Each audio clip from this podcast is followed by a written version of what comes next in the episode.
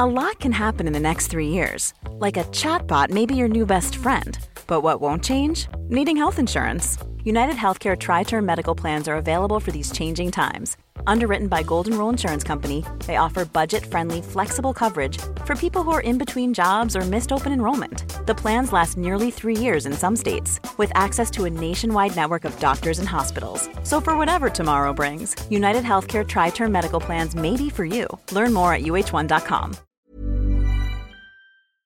Welcome, friends, to another r slash malicious compliance video. If you're not a malicious soul, make sure to hit those like and subscribe buttons down below. That said, our first story of the day is by NM Cade. The time the airline I worked for lost thousands because they didn't want to pay me $10.50. So, the year before COVID hit the US, I started working for one of the major airlines at my local airport as a baggage handler. I absolutely loved the job. I just enjoyed being around planes from the ground level. When I started, there were no full time positions available, so I was working part time, six hour nights, five times a week. The way it usually works is each gate has a lead, the person with extra training to do the load planning and scanning and towing the planes to the runway, as well as guiding them in, and a few baggage handlers. Now, I'd only been there a few months, but I was working my butt off and showing that I was a team player. I decided I was going to try to become a lead, even though they usually want you to work a year or so as a handler first. I was confident and ended up passing the training course with ease.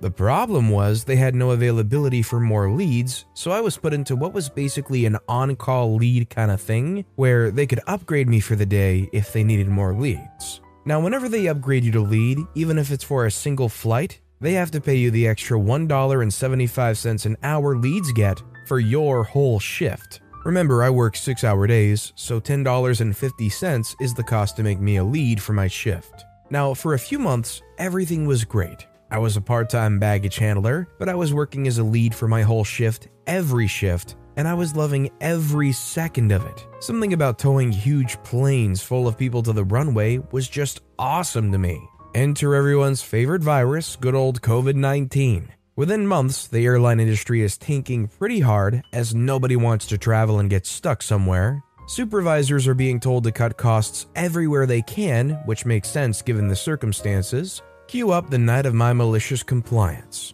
It's maybe 11 p.m., and I'm on till 1 a.m. Supervisors have sent a large chunk of the workers home, and those of us left are being sent all over the airport to cover the flights we do still have coming. I get a call from the office that assigns your flights, and I'm told to go grab a box and a walkie. The stuff needed to plug into the plane to talk to the flight deck. They tell me head to the gate, the flight's landing in 5, and I just put in my request for lead. When asked to be a lead, you put it on the company app, and a supervisor approves your pay raise for the day. I get to my gate, check the load coming off the plane, brief the handlers on what's coming down, and we all get to our spots to bring the plane in. I see the plane coming down the lane to my gate, and at the same time, my zone supervisor drives up to my gate and asks me to come over. He then tells me something along the lines of, Hey man, we can't upgrade you to lead right now. We just can't swing that extra expense right now. I respond with, Okay, so who's going to bring this plane in? Nobody else on the gate is lead trained, and supervisors aren't allowed to do any of our work because of the union rules. He then tells me he's going to find another lead to bring it in and to just assist him when he arrives. So I'm like, sure, whatever. Now, it's important to note that planes have very tight metrics for how long it can take to bring a flight in, unload, and reload for the next flight. The flight pulls up to the edge of my gate and comes to a stop as there's no lead there guiding them in. So the flight just sits there waiting, and the entire gate crew are also just standing around waiting. 20 minutes go by, and my radio I still have on me goes off, and the office is pissed. They want to know why the heck I'm holding the flight short and not bringing it in, to which I obviously reply with, What do you mean? Ex supervisor told me they couldn't afford to pay me for lead work today and that he would find someone else. He then asks if I can just bring it in for him, and I said, Sorry, but if you're not willing to pay me to do the lead work, then I'm only going to do the handler work I'm being paid for. As it turns out, they sent too many leads home this night, and the ones they did have were all busy on flights already. After about 45 minutes, a lead from two terminals over finally strolls up, and we're able to unload the planes as usual. But that 45 minutes the plane sat idle at the gate cost thousands in extra fuel, plus OT for flight attendants forced into mandatory overtime from the situation. Not to mention all the passengers who were pissed off from the extra weight who were all comped some credits with the airline for the trouble. I also come to find out that the supervisor's bonus were based on flight turn time, and this 45 minute short hold probably cost him his bonus and a write up. So basically, the TLDR is supervisor didn't want to pay me the 1050 for me to be a lead for the day, and instead cost the airline thousands on a heavily delayed plane at the gate and probably his yearly bonus that all could have been avoided by just paying me the extra $1.75 per hour for my 6-hour shift. When placed in pressureful situations like this where like you know there's a plane full of people and attendants that need to be brought in, and people are waiting to just get off the plane. Would you cave and do the work under that pressure? Or would you hold out and try to make sure that you get paid adequately? Let me know how you would feel in that situation in the comments down below. Our next story is by LexB777. Don't want my crew to eat well? Fine, I'll make you pay even more so they can eat like royalty the whole week. I own a small video production company. There's one simple rule to keep morale high on set feed your people well. We had a fairly big project coming up. Instead of the usual 3 to 4 crew members, it was going to take 17 crew members. We submitted an itemized budget to our client for them to review. We usually allot $15 for breakfast, $20 for lunch, and $30 for dinner. I know that may seem high, but sometimes these shooting days can consistently run for 10 to 12 plus hours. It's incredibly important to keep people fed well to keep crew morale high throughout the shoot. Meals are short, but planned events in the schedule, not unpaid breaks. And if all you have to look forward to is crappy sandwiches during a long and demanding shift, the collective efficiency begins to fall by day two. I worked on many sets like that, including ones with no meals, and it sucks. I never want to do that to any of my crew members. Good food is the least you can do. So we send the budget to the client, and all heck breaks loose on a couple of levels. They decide they want something a little more for the set, but they also don't want to have to hire more crew or shoot for more days, as that would balloon the cost. It was still within the scope of what we could do, and it was an exciting project. The problem was, they wanted to help offset the potential cost of the extra art direction by reducing the rate for the crew and the meal costs. I've already offered the crew these positions for the day rates they requested, and I'm not budging on that. I don't want cheap, I want good. And if they want cheap but not good, then they can go somewhere else. Over an 8 day shoot, the total for $65 per person per day was almost $9,000 total. They wanted to reduce it to $4,000. Get the freak out, you're talking bare minimum for that many people. I called the client and explained that it was very important to not take away from that part of the budget, but they won't budge. I don't even spend that much for food on vacation. Okay, well, this isn't a vacation, and you're not the one working a physically and mentally demanding 12 hour shift every day for over a week in a different city. Then I have a devious idea. The film industry has lots of jargon that doesn't always make sense at face value. Things like stinger means an extension cord. A C47 is a clothespin, and a Texas apple box means a specially made wooden box laid down on its largest side. So I comply maliciously by saying, Okay, as I've said, it's very important to keep the meal budget as it is, but I think I can get it down to $6,000 or so. They eventually agree to it. Thank you. Then, on a completely unrelated note, of course, I talk about the art direction.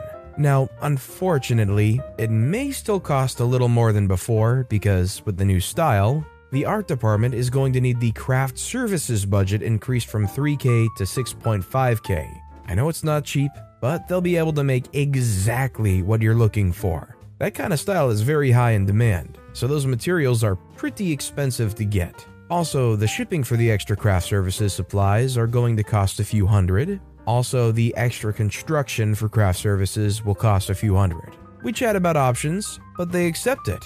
They are paying more, but they still saved money and got what they want. Here's the thing though craft services has nothing to do with the art department. That's the snacks and drinks available on set throughout the day and the people who prepare them. The art department did need that budget increased because of the smaller meal budget. Just so happens that all the other departments did too. The style they were asking for was in high demand, but didn't actually cost that much more. Craft Services ended up equipped with breakfast sandwiches, donuts, coffee, protein bars, fruit, and many other snacks for breakfast. Various forms of catering from local pizza, Italian, Mexican, and Americana restaurants for lunch that happened to appear at Craft Services for serving. Desserts, expensive charcuterie boards, deluxe trail mixes, veggie platters, and lots of sparkling waters, bottled Starbucks, lemonades, and about a dozen other kinds of drinks throughout the day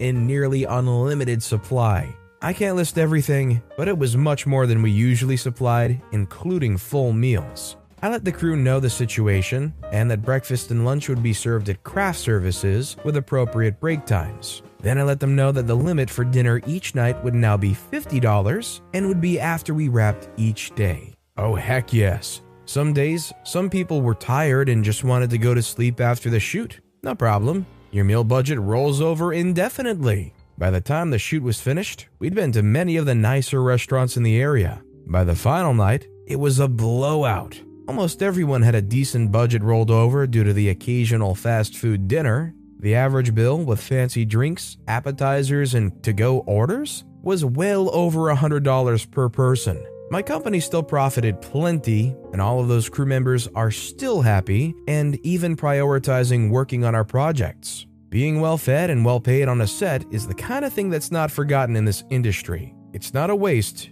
it's an investment. I mean, I definitely agree heavily with OP. You treat people like remarkably well, and chances are they're not only going to be like more loyal, but they're probably going to work hard for you. Or at least you have a greater chance of getting good work out of them. And our final story of the day is by Public Pressure 4516. At will employment cuts both ways, sister. A few years ago, my husband was laid off at the start of summer. I had a part time gig as a teacher, but it didn't come with benefits. I had to take a job, any job to provide health insurance, America, while hubby looked for a new gig. I got a job as a teller at a bank. I tried, but was new to keeping a till, so a few times a week, my register wouldn't balance. Never very much money, under a few dollars, but the whole staff had to stay late until we straightened it out. I felt horrible for the rest of the staff. As if that shame wasn't bad enough, my supervisor Mel would remind me that I worked at will and they could fire me at any time. Our family's health insurance going up in smoke was terrifying to me. Sometimes it was hard to hold back tears. I got better as the summer went on, but every few weeks, if I would make a mistake, Mel would smile as she warned me that you can be fired for no cause and you'd have to leave immediately. It was so fantastically over the top. At one point, I pointed out that constant threats didn't create a healthy environment. Her smile only broadened. It goes both ways. You can quit at any time, you know. When the school year started in the fall, I needed to take my daughter to tour her new school for her first day. I asked to take my lunch in the afternoon so I could help my daughter. Though they approved it, when it came time for my lunch, they insisted I work through my lunch because they were being slammed. By then, Hubs had found a job with insurance, and even better, I had been offered more hours teaching, though still not full time. It was enough. The next day, I practically floated into the bank. I waited until 10 a.m., then told Mel I needed to talk with her. She replied that she was very busy and would have to wait until after we closed. Oh, I won't be here then, I said. She looked like I'd smacked her with a brick. What? I smiled. Remember that I needed to bring my daughter to her new school yesterday? You wouldn't let me do that, so I'm doing it this afternoon. She didn't get it at all. You can't just take an hour off when you. I had to interrupt. I'm not taking an hour off. I'm leaving for good at noon. You kept reminding me that I work at will. Thanks for those reminders. I'm leaving for good in two hours. While Mel fumed, I waited on customers. I practically sang my greetings to them and was so freaking cheerful, customers kept asking me why I was so happy. I was delighted to tell them because I'm leaving forever at noon. After a half hour of that, Mel thought I should just go right away, and I did. I freaking skipped right out the door, then gave Mel a very elaborate curtsy at the door. I can only imagine One of the most satisfying things is when you're working at a place like this with a terrible manager, being able to quit, leave them shorthanded like that, and you're right at the door, maybe give them a salute, maybe give them the a different kind of hand gesture. Either way, doesn't matter. You don't work there anymore. But with that being said, that's all the time we have for today. So, of all these stories I've read today, which is your favorite and why? Let me know in the comments down below. And if you haven't yet, if you could like and subscribe, that would mean a lot to me. Whatever you do, whether it's liking, subscribing, turning notifications on, all of it helps grow this channel, and I appreciate the heck out of it. So until next time, I'll see you all tomorrow with some more stories. Mom deserves the best, and there's no better place to shop for Mother's Day than Whole Foods Market. They're your destination for unbeatable savings, from premium gifts to show-stopping flowers and irresistible desserts. Start by saving 33% with Prime on all body care and candles. Then get a 15-stem bunch of tulips for just $9.99 each with Prime. Round out Mom's menu with festive rosé, irresistible berry chantilly cake, and more special treats. Come celebrate Mother's Day at Whole Foods Market.